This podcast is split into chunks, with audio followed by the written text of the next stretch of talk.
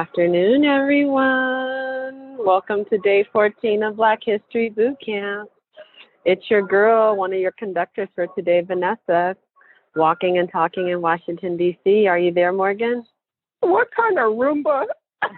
Look, it was good. I've been in, I have been in this for like days, Morgan. That was, I have learned so much. That was Toto Bissainthe many people consider her the grande dame of Haitian culture. She was a singer and an actress, and she was an outspoken activist and advocate who at one point felt she was exiled from the country because of her outspoken views. And that's a song by her called Days. And her daughters, by the way, who I learned um, are living in Brooklyn, I think even right now, just held like a celebration to like honor her legacy. So no, I've been learning. I've been learning about the Haitian culture. Listen, Look, I came on early. I, I ain't like, coming on with no white Wyclef Jean. I ain't gonna start with no white Wyclef. I had to do some research. No, you would get kicked out of the whole Haitian community for that. But uh, shout out to Lauryn Hill. But that was shady. How do I start off shady? Listen, but stop running for president, white Wyclef. I'm sorry. Okay, back up. I was not gonna go for a walk, Vanessa, but I'm not trying to bring. You're not gonna talk about Haiti. I'm bringing bad energy. You to ain't. Girl by Lion. You ain't. You ain't Morgan. Look, I came on. It was a whole room, but I was like, okay, I, I was not prepared, but I'm prepared. You weren't now. prepared. You weren't prepared, and we only have oh, six lessons left. By I'm the ready. way, everyone, I just I'm feeling like nostalgic already, and we're just like kind of wrapping up this journey. So this is going to be Listen, a good conversation. It started slow. The Acts of Resistance edition started slow for me. I was like, this ain't as good as the Four Mothers edition. But by the time we got to like five or six, I was like, this is toe to toe with Four Mothers. But it's intense. So I might have to go back and do Four Mothers in September. yeah. I think we hit our stride by like episode three because really we started with Harriet on the Combahee, and because we already have so much knowledge about her, I think, and I was even leading it. I I think probably I didn't give enough background on that episode for people who wanted to start at the beginning. Then we went into James Baldwin, which was the second episode, I think, and I actually even think there people probably wanted a little bit more normal James Baldwin kind of. But I can't remember by who the third person was, but I feel like we we kind of course corrected pretty quickly. Hopefully. Yeah, no, it's good. It's good now. That's what I'm saying. It's good. I'm, I'm into it. It is. So it is. Come, come, okay. Tell us about that revolution. So Morgan, first of all, y'all, we were going to do the Haitian Revolution maybe like a couple days ago, but even Morgan understood. She was like, "You need another couple days on this one, don't you?" So, thank you, Morgan, uh, for because there's a lot of information to cover, and one of the things that has stuck with me is like every Haitian person I know, Morgan, is so fierce, so humble, and so proud that I'm just like, Vanessa. I especially don't want to do them wrong on this conversation. Vanessa. So for everybody out there, I go to Haiti every single year. I love Haiti. I serve on a board there of this amazing woman named Nedgine Paul, who's doing something called Teach for America in Haitian Creole. Check the email. It's Anse Poati and she's revolutionizing education. She is Haitian born to all the best universities, Harvard, Yale, whatever, came back and is revolutionizing education. So I go every single year, sometimes multiple times a year. And when I tell you, Haitian people don't be playing. They church socks be extra white with the lace on it. I'm yeah. saying, don't mess up their history. That's all I'm saying. I will not. I will not. I will not mess it up and everyone should know that we um, there is a speech by Nedgine Paul, um, who's the head of ANSEPUE, in today's email. She literally is revolutionizing Haitian education, and we'll even talk a little bit more about that later, Morgan, in the conversation. But actually, for today's centering and for this walking meditation, as I have been diving into the Haitian Revolution over the last couple of days, I knew kind of like the highlights and I knew about Toussaint and I knew that, you know, the Haitians, were, the enslaved people rebelled and they were like this black country, the first black republic. But I always under, uh, only knew it kind of from the lens of like Toussaint and how these men came and led this revolution. But I had no idea that it was actually a Haitian woman who was really at the center of the Haitian Revolution starting. And her name was Cecile Fatiman. And she was at the center of it because she was a spiritual warrior, Morgan. So once I actually oriented myself to like, oh, this is a story that can be told from the from the true source, by the way, which was what Cecile did on a hot August night, which we're going to talk about in a second, and the spirituality of it that I love for this conversation because, and I'm prepping y'all to pay attention during the notes, we are the daughters of spiritual warriors. I want to we can conjure up our own revolution. We can manifest I Morgan, I like I, when I tell you one day, like I'm gonna have a real testimony, public testimony. When I tell you, I feel there is hardly a day I wake up where I don't feel like I actually literally manifested every detail of my actual physical environment and personal environment. So I know that these no, rituals. Vanessa, I was at dinner last night with these uh with three of my dear friends. They all happen to be guys, but three dear friends. And one of them I went to Howard with and he moved back to Ghana way before me and he has a construction company. And he was saying well, I make everyone who works for my construction company to tell me what their life looks like in six months, in one year, in two years, and then in five years in that order. He yeah. said, because if you can talk about your life with precision, it will always come true for you. If you say you're going to have a car with yellow square wheels, you're going to have a car. You know what I mean? He was like, I believe yeah. in the power of manifesting. So I was like, well, where are you going to be in five years? And he told me, he was like, I'm going to be this, I'm going to be in the, uh, you know, household name with companies, blah, blah, blah, blah, blah. And I woke up this morning and I said, Dear Patrick, in five years, this is where I'm going to be. And with precision, Vanessa, with my personal life, yeah. with my professional life, with my health, with with my relationships, I named it because I believe in that. I believe in word yeah. sound power. I believe in the power of your tongue. So y'all start to manifest and create your life for yourself because you are yes. the daughters of magicians and conjurers and women who made a way out of no way and prayed up some stuff. That's all I'm saying. Morgan, I'm going to do a little story time. This story is so complicated and it's so interconnected to colonialism across the globe, not just in the Caribbean, that I really actually want to take the time to set the scene so that people understand before we even get into Cecile and the revolution. So, what you need to know is that we are talking about the second largest island um, in the West Indies, and it's currently divided into what we know as the country of Haiti and the country of the Dominican Republic. The Spanish led by your boy, Christopher Columbus, in 1492 came up the island, not discovered the island, which had a strong indigenous population, by the way, at the time of Taino people, some other indigenous people on the island. But Christopher Columbus in December of 1492 came upon the island and the Spanish forced gold mining onto the people there. And the people there became started to become devastated by European disease and the brutal working conditions in the gold mines. And by the end of the 16th century now Christopher Columbus arrived in what he would title to be Hispaniola um, which is now currently the island of Haiti and Dominican Republic in 1492. But by the end of the 17th century, Morgan, the population had virtually vanished.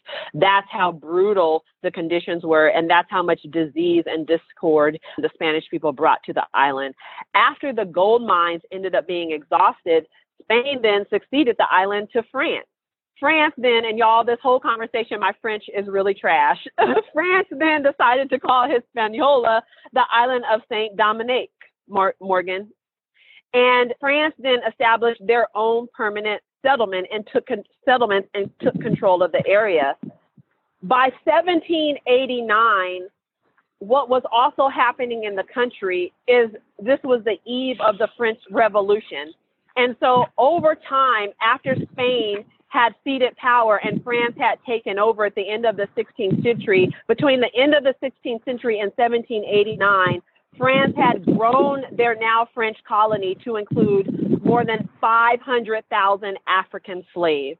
And there were only 32,000 European colonists on the island with those 500,000 African slaves. And then there were also around 24,000 what people would call free mulattoes. And of course, in true colonial style, the French raised up as much conflict as they could, especially between the what they called the affranchis and Lord have mercy again, and some free mulattoes and the Africans, right, to like stir up trouble. So this was happening on this island at the same time, Morgan, that the French Revolution was breaking out and was happening. And there were three major things. So there was this age of enlightenment, which preceded, by the way, the French uh, Revolution. And the age of enlightenment, which really is like the great grandfather of liberalism, even in the United States, was like a movement that was about we can pursue knowledge and human and humanist ideologies and reform. And as part of this movement, people no, really that's did. when, if you ever saw that, um, you ever saw that John Adams movie miniseries that was on HBO? That's when Benjamin Franklin went over to France and he was, well, all the women they had on makeup, they was living it up. it's like y'all doing, right. y'all got too much enlightenment happening right now. It was very salacious. right. So the oh, age of enlightenment was happening, and as part of that, there was a conversation, especially in France, around holding slaves, what it meant for them to have slaves, if slavery was moral or not moral. But keep in mind, over on the island of Haiti, they were enforcing literally what was considered to be some of the most brutal chattel slavery ever seen across the diaspora. And the conditions upon which they were producing sugar on the island, it was brutal. So while they're having these enlightened yeah. conversations with makeup and and everything, that this was really happening, and it and was brutal wigs. slavery. Yeah, yes, and it was One brutal of, two, slavery. Two things to know. Two things to know then is. um is one, I mean, all the Caribbean were kind of breaking grounds where they broke enslaved Africans and before they brought them to America. So almost yeah. all of the Caribbean islands were more brutal because they were intended to break people. And then one tactical yeah. mistake that the colonizers made in, in Haiti.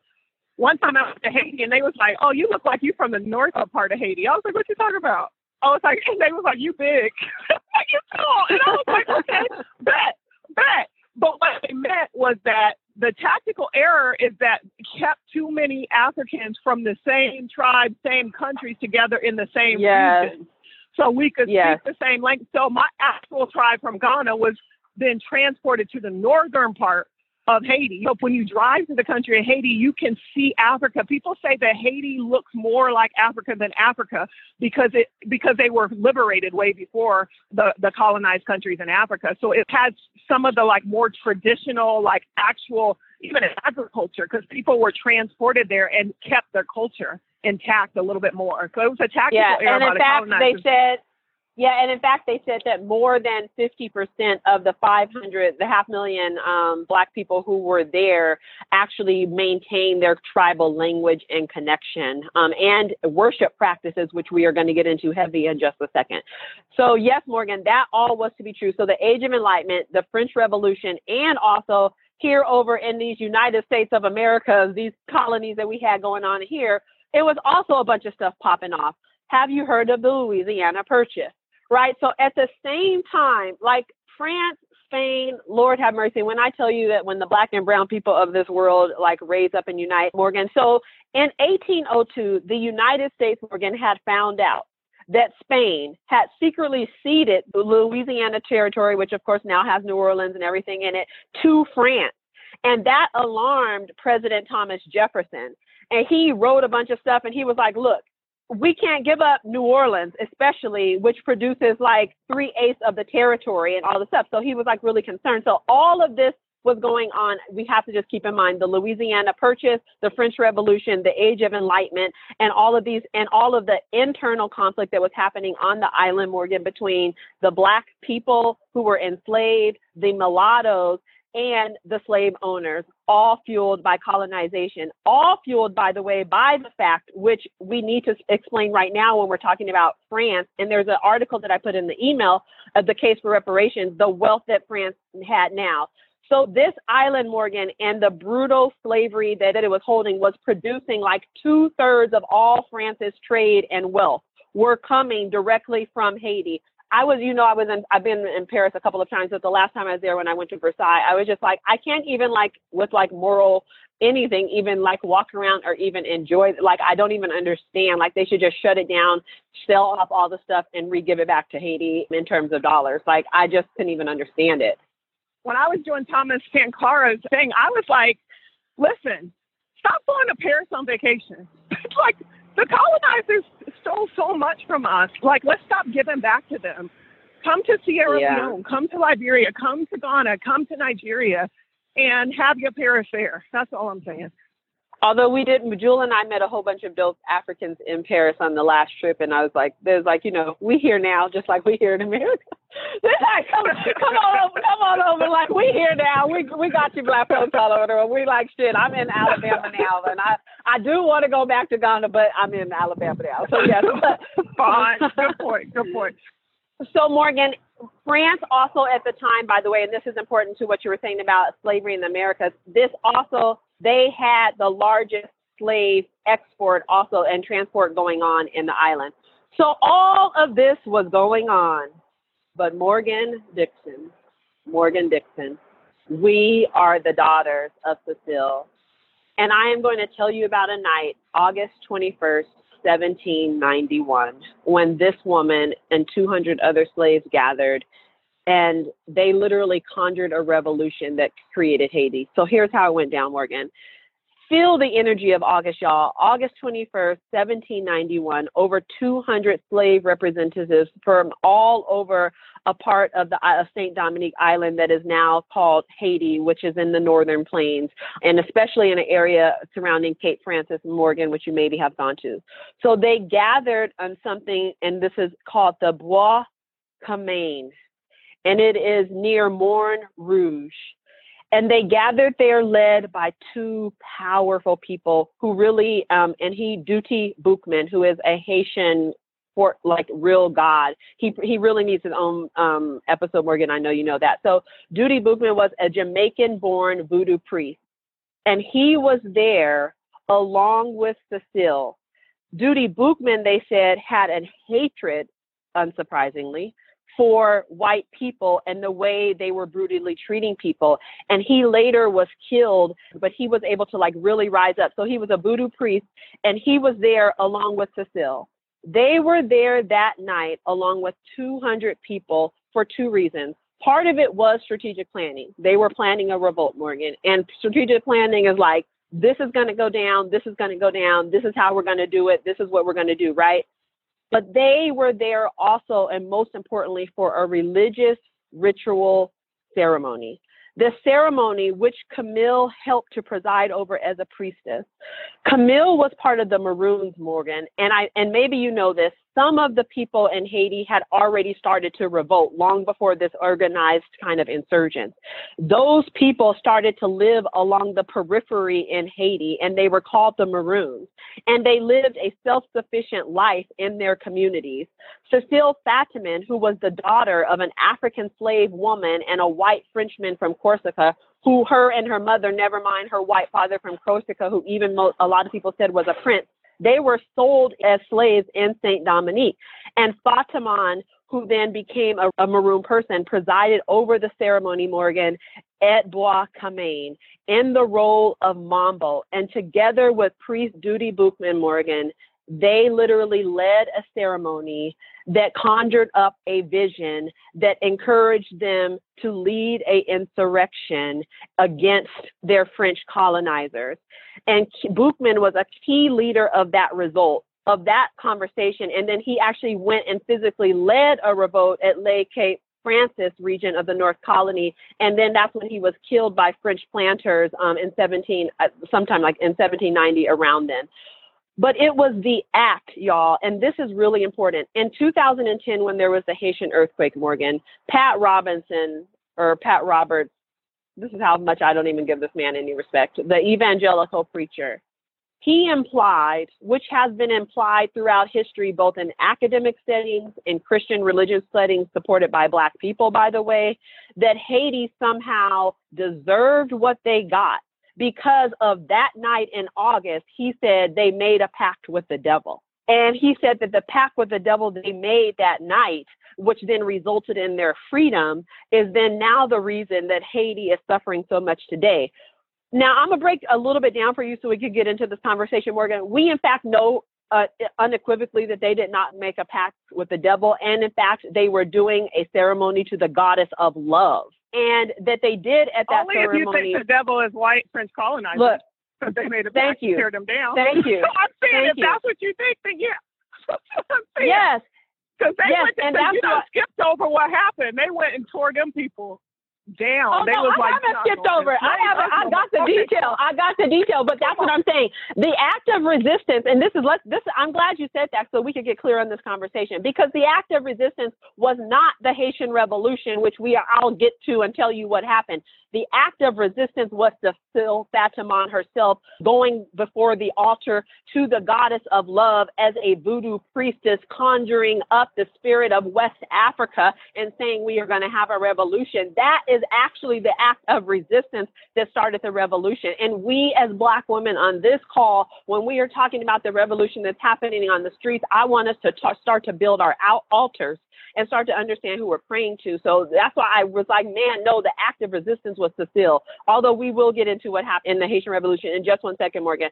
But I want to break down for any person on this call I love every conversation, Morgan, that we do about religion, first of all. And you and I know, I was like, shoot, I should say Cecile until we do our spiritual warriors series, which we're talking about doing in October, but I had to talk about her now.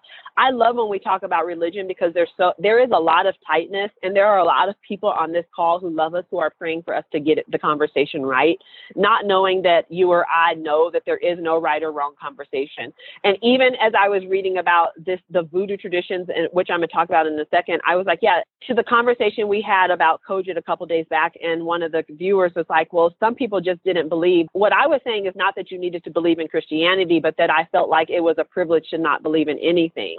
And I understood that, that, and, and Cecile Fatiman was one of the people, Morgan, traditions the traditions that were brought from West Africa, the traditions that were focused, by the way, on a reverence for our ancestors and a worship of the vast kind of pantheon of deities that are celebrated and uplifted throughout West Africa, those traditions accompanied the West Africans who were brought to the Americas as slaves and were eventually combined with the Western religions, especially Catholicism, that were eh, pushed on slaves that then birthed not only voodoo, not only hoodoo, not only Haitian voodoo, but Cuban Santeria, Brazilian candomblé, and a lot of other spiritual practices right now that are shunned by Black Christians, especially who do not understand that this is a spiritual religion and that these religions were just adopted like any other belief system. Do you understand what I'm saying? Like, so I was like, we have to clear that up on this conversation because she was a voodoo priestess Well, and she was a voodoo well, priestess what- who what- came to the What altar. you have to say, well, you also have to understand. Well, first of all, it wasn't it wasn't created. It's the exact same traditional religion that's practiced right here in Ghana all the time. So Right. it wasn't even re, it wasn't combined. I mean, syncretization is is what you're talking about when African religion was combined with Catholicism to hide it from the slave masters. So when they Yeah. thought we were praying to Mary, we were it was Oshun or, or Yemaya or whoever, right? Right. Which is you know the different elements of earth and wind and fire. And I'm saying, but the religion is pure. The religion is what our ancestors practiced.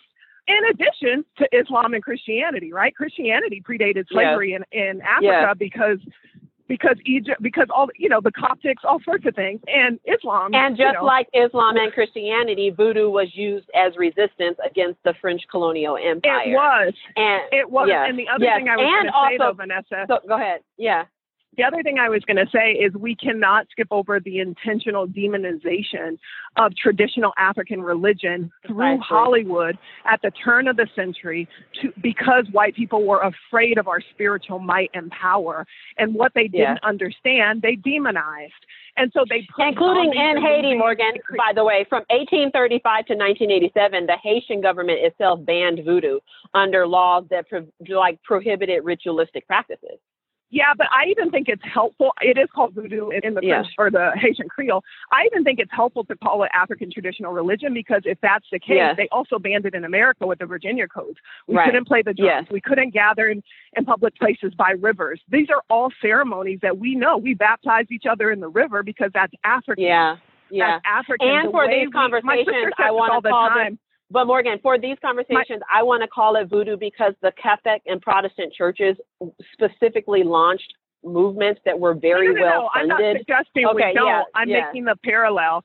I'm making the Yeah. parallel that all of it, whether it's Santeria, Candomblé, whatever, all of these are African traditional religions that express themselves through colonial languages, right? So it's Portuguese Yes. Candomblé because that's Portuguese. It's Voodoo because that's French or that's French Creole. So I'm saying like it was called something else, which might be called Pentecostal because we did get the Holy Ghost exactly. the exact same way that they did in, exactly. in Cuba or in, in Haiti. So all I'm saying is that we have all experienced religious persecution when we tried to practice the religious rites and ceremonies of our ancestors, which is speaking in tongues, which is dancing in the spirit, which is playing the tambourine, which is playing the drums. It is not different. And if we could just come together understanding that we believe in the creative power of love, that we yeah. believe in the creative power of community, and those are the underpinnings of African religion, no matter what your language, articulation, or doctrine is, how we praise and how we worship, my sister says, who's the most Christian person I know, how we worship is cultural. It's cultural. And so we just have to yeah. understand that and appreciate it and a little bit have some grace yeah. for other people when you don't understand because most of it is just fear. And I'm speaking from first person. It's just fear. When you don't know, yeah. you're like, whoa, don't be doing that. And fear is a so, campaign, anyway. Morgan. And fear and fear yeah. has been one of the most effective campaigns throughout history to suppress some liberation. And it's presented to us in such effective ways. So I loved everything that you just said. So, understanding and taking away that we do not have fear on this conversation, Cecile Fatiman, a voodoo priestess, presided over a ceremony, Morgan, along with Boukman, in which they literally said that visions came to them, and that was actually the start of the Haitian Revolution. The first slave rebellion took place October of 1790, and that slave rebellion, 350 mulattoes rebelled against plantation owners.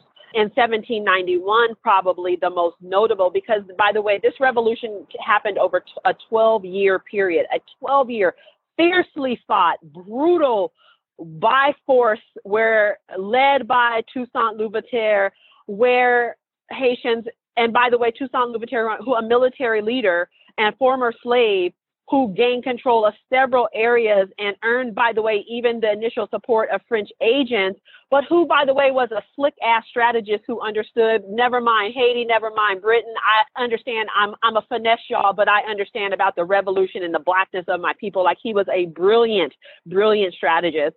So over a 12 year or, or like a seven to 12 year period, there were these brutal battles, Morgan, and the Haitians were fierce. And those battles spread fear throughout the Americas. And everyone started to say, Do you see what is happening in Haiti? And this could happen here. And so, the, of course, yes, they started to even crack down, but they could not crack down against the Haitian spirit, Morgan.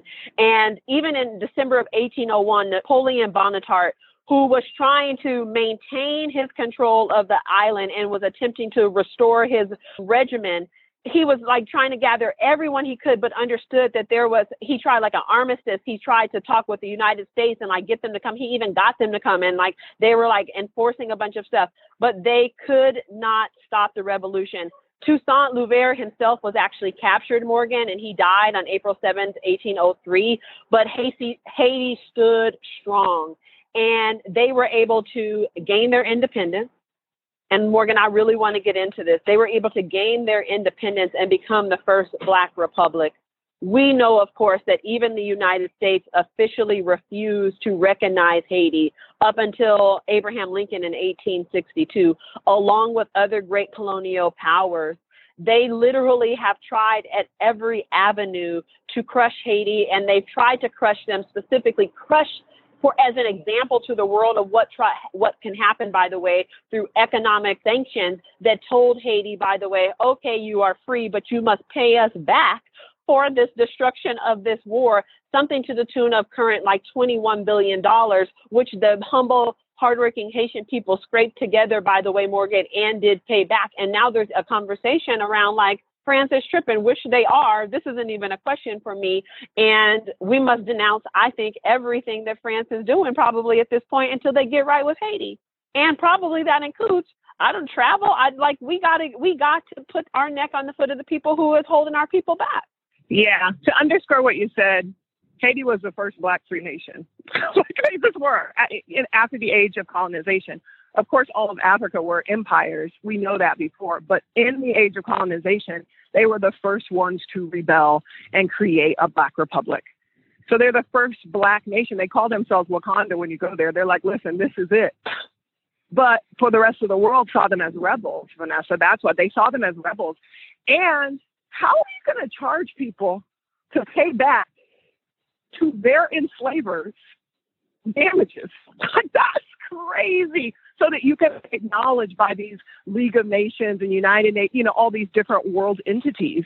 I say we don't need to be acknowledged, but you know, trade relationships, all sorts of things. So Haiti just worked hard and paid the money back, but there's still ripple effects of that payment because there was borrowed fund. There's all sorts of things. So uh, Haiti is still in tremendous debt, and right now is one of the poorest countries in the Western Hemisphere, and it's directly tied to that debt anytime you hear anybody utter that Haiti is the poorest country in the Western Hemisphere, I want yeah. you to remember that Haiti was the first free black nation and that they were sanctioned for demanding their liberation by the whole world.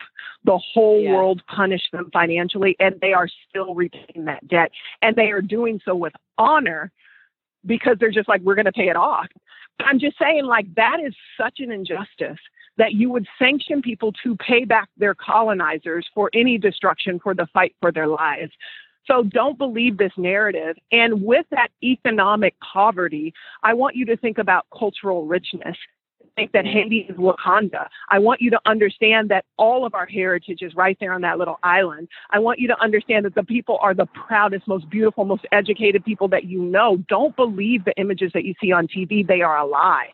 It is propaganda. Yeah. It is it is a lie. Haiti is such a beautiful country, and visit like visit Haiti. Don't and, prob- and probably not, if we all took yeah. our parade, if we all took our girls trips from Paris to Haiti and helped them with some tourism dollars and build up some infrastructure, I'm just saying, then we could listen. We Port-au-Prince got the best restaurants in the whole Caribbean, and the finest so man, fancy. and the finest, yeah. and the finest man. I'm just letting y'all know, like, like, but we ain't gonna go down on that conversation. We ain't gonna go down that path of this conversation, Morgan, because.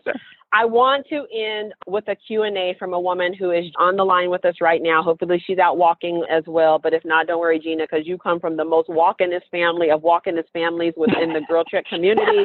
they, they are the pages the pages of Philadelphia, Houston, Los Angeles, St. Louis, y'all are all over, but the pages are a bedrock family within the GirlTrek Nation. It's a group of, I don't know how many sisters Paige, Faye, and Susie have, but there's like five sisters and Grandma Nan. They walk and organize all over the country. And Morgan, as we have been talking about Africa and the diaspora this week, which I have loved, I hope everybody has loved these stories. We're going to end tomorrow with one final story. One of the biggest reflections is that to know our history, to know where we come from, to know our past, puts us in a position to activate on every dream, aspiration, and idea. But we have an opportunity to take it a step further. Gina Page is the founder of African Ancestry. Morgan, you already did your DNA with African Ancestry. And when I tell y'all, every woman on this call, like Gina, I want to bring you in and do a Q&A. Don't want to answer for you. So let's we have 10 minutes with you, Gina. Say hello to everyone who's on the phone and just tell us where you're walking, where you're at, how you know about the GirlTrek community. Please introduce yourself. Hey everybody, I'm Gina Page and yes, I am Grandma Nan's daughter and Susie and Faye and Barbara and Kelly and Kathy's niece. And I have known about Girl Trek since the beginning. I walked this morning, so I wanted to be stationary Good. for this call. but it's Look, I, we understand. It's an honor and it's a pleasure to have you, Gina. It really, really is. I can actually kick off our first question, and then because Morgan actually, especially, uh, and she's look, I thought we was going to do a live reveal of the results. We got look, we got something we got to talk about in a second. But, but Gina, can you tell everyone what is African ancestry, how you got started, and why you think it's so important for the women on this call to start to study our genealogy? I think it's important for the women on this call to start to study their genealogy because if you don't know where you're from, you cannot know who you are. And as Black women and Black people around the diaspora, we are the original victims of identity theft. It's really just that simple. And, and that void that we experience in not knowing our names, not knowing our languages, not having connection to our ancestors, and really not even knowing who our family members are impacts us in ways that we don't even imagine. So, African ancestry, we're the pioneers of genetic ancestry tracing for Black people around the world. And it's our mission to transform the way we view ourselves as Black people and the way we view Africa so that when we're having these conversations, all of us are equally as versed as the two of you when we're talking about different things Africa related. We make those connections through DNA. And so we are the only company that can take your DNA and trace. you all have the Daughters of campaign, who you are the daughter of, the daughter of, the daughter of, the daughter of, all the way back 500 to 2,000 years using DNA that we got from our mothers. And we can place it when it's African, because it's not always African, we can place it in a present day African country and ethnic group or tribe. So that's what we do. And that's why it's so important for us as as women and people in the diaspora. And what we do for ourselves extends to our entire family line. Yeah. Can I chime in, Vanessa? Yes. Let me just tell you, thank you. thank you for debunking all the myths. Thank you for your vision and your own active resistance in starting this company. You know, I remember Faye was talking about a long time ago, Vanessa. Do you remember that? And she was like, my yes. family is doing this DNA. And I was just like, I don't know if black people know how to do DNA. I know that's ignorant, but I was just like, I don't know why did you come through? And then I saw all these celebrities getting their stuff. I was like, if I don't support our people, I done did all this ancestry.com stuff. I need to do africanancestry.com. And I, I went on, I was like, okay, what can I afford? I did the maternal one. I'm gonna come back and do the paternal one because I need to know where my daddy's from. And I was just waiting, y'all. I didn't scrape my cheek. I didn't put it in there. I was waiting. I was waiting for your black scientists to come together. I got the most beautiful portfolio. I feel like I got my papers for real. It ain't no freedom papers. It's ancestry papers. I feel like I got my story about like this little island that I'm from off the coast of Cameroon. They were seafaring people. They fought back. I mean, like I got some real information and I just feel so rooted and grounded. So now I'll be walking around Donna and they be trying to question me, like, where you from? I'd be like, Cameroon. and then they don't even say because I got conviction and I got my papers. That's what I'm saying. So I just really deeply appreciate what you have done. I really appreciate what you have done. And if anybody wants, I was supposed to do the reveal. You're right, Vanessa, but I was like, can something be for me? Just like my DNA? Can it just be for me? I just want my DNA for me. I want to have my own reveal. So, but Vanessa, you should do the reveal. You should come to God. You should do I, the reveal. We should have like a ceremony. That's good. And I'm I'll reenact mine. I'm gonna do it all. I'm a, I'm gonna do it all. I'm not even kidding. I I did. I actually have a question. I did do ancestry.com and I got my information. And I, some of you have heard maybe on a previous boot camp. I even checked the box that said like keep my information like like I guess semi-public in case like somebody could connect with me. And someone did connect with me, and she ended up being my sister who was adopted and figured out through me doing ancestry.com and her doing ancestry.com that my dad was her dad. And she was able to at least put some pieces together of her adoption story because part of our story, by the way, in our ancestry is not even just what was lost going across the oceans, by the way. Like our papas were rolling stones, our families were all like, you know what I'm saying? Like there was some real stuff that's been happening, like displaced, fleeing the terrors, etc., that make it hard for some of us to put our stories together. But I have a question for you as it, that relates to that, Gina. There are a lot of people have a hesitation about the DNA and giving away their data specifically because they don't know what's going to happen with it. I was like, well, mm-hmm. what happens with it is a girl figures out something about her adoption story. To me, it's worth it, but I understand that people have hesitation. What do you feel about like the data just to make people feel more comfortable with the idea of participating in this and learning their story? Well, I feel several different ways about the data, but the first thing I'll say is every company is different. And so it, I agree when you're looking to find relatives or fifth and sixth cousins or health traits, there are DNA companies for that. And as part of that, they'll give you your ancestry as well. But what they give you is a very broad swath of the continent that tells you basically that you're West African. And right. so for us, it was very important. We know that we're from West Africa. We know that we're not 100% European. That doesn't matter. What matters is what are the traditions and the values and the beliefs and the cultural practices that our foremothers and forefathers practiced. So for us to do that, we have a much larger database of African lineages, of African DNA, because we're answering that question for African people than the other companies. We are also the only company that does not sell or share your personal or genetic information. So that's my position on the data.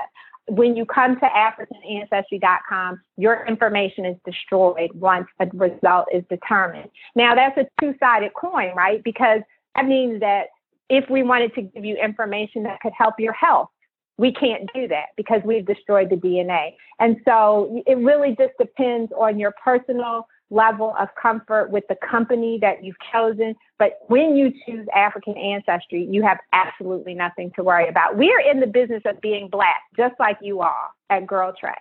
And so we understand the community's hesitations, the community's concerns, because we are the community. And so that's where we stand on the data issue.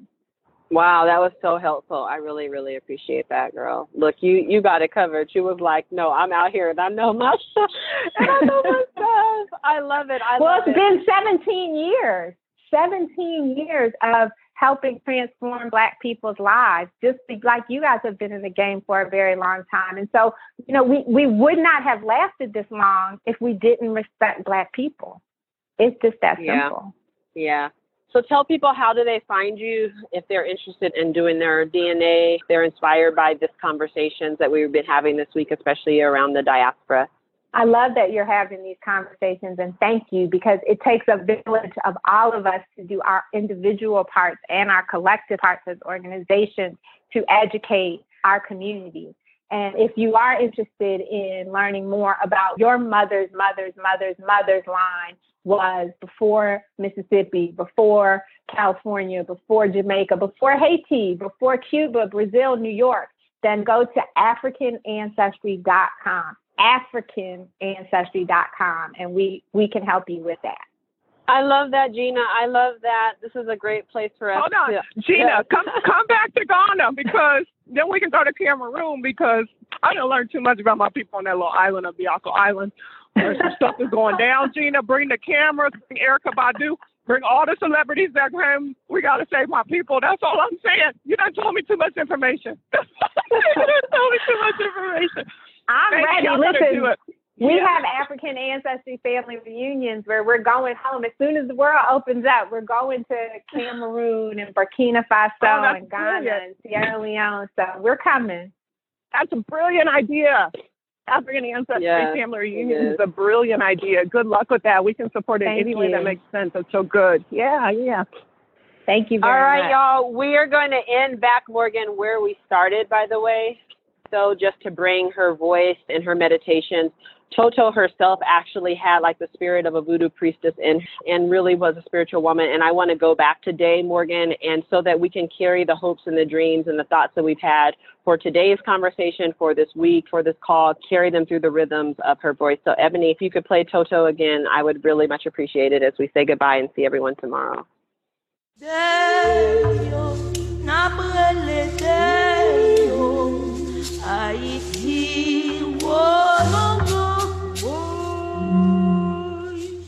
Quand tu es payé, à ta cage, tu es payé en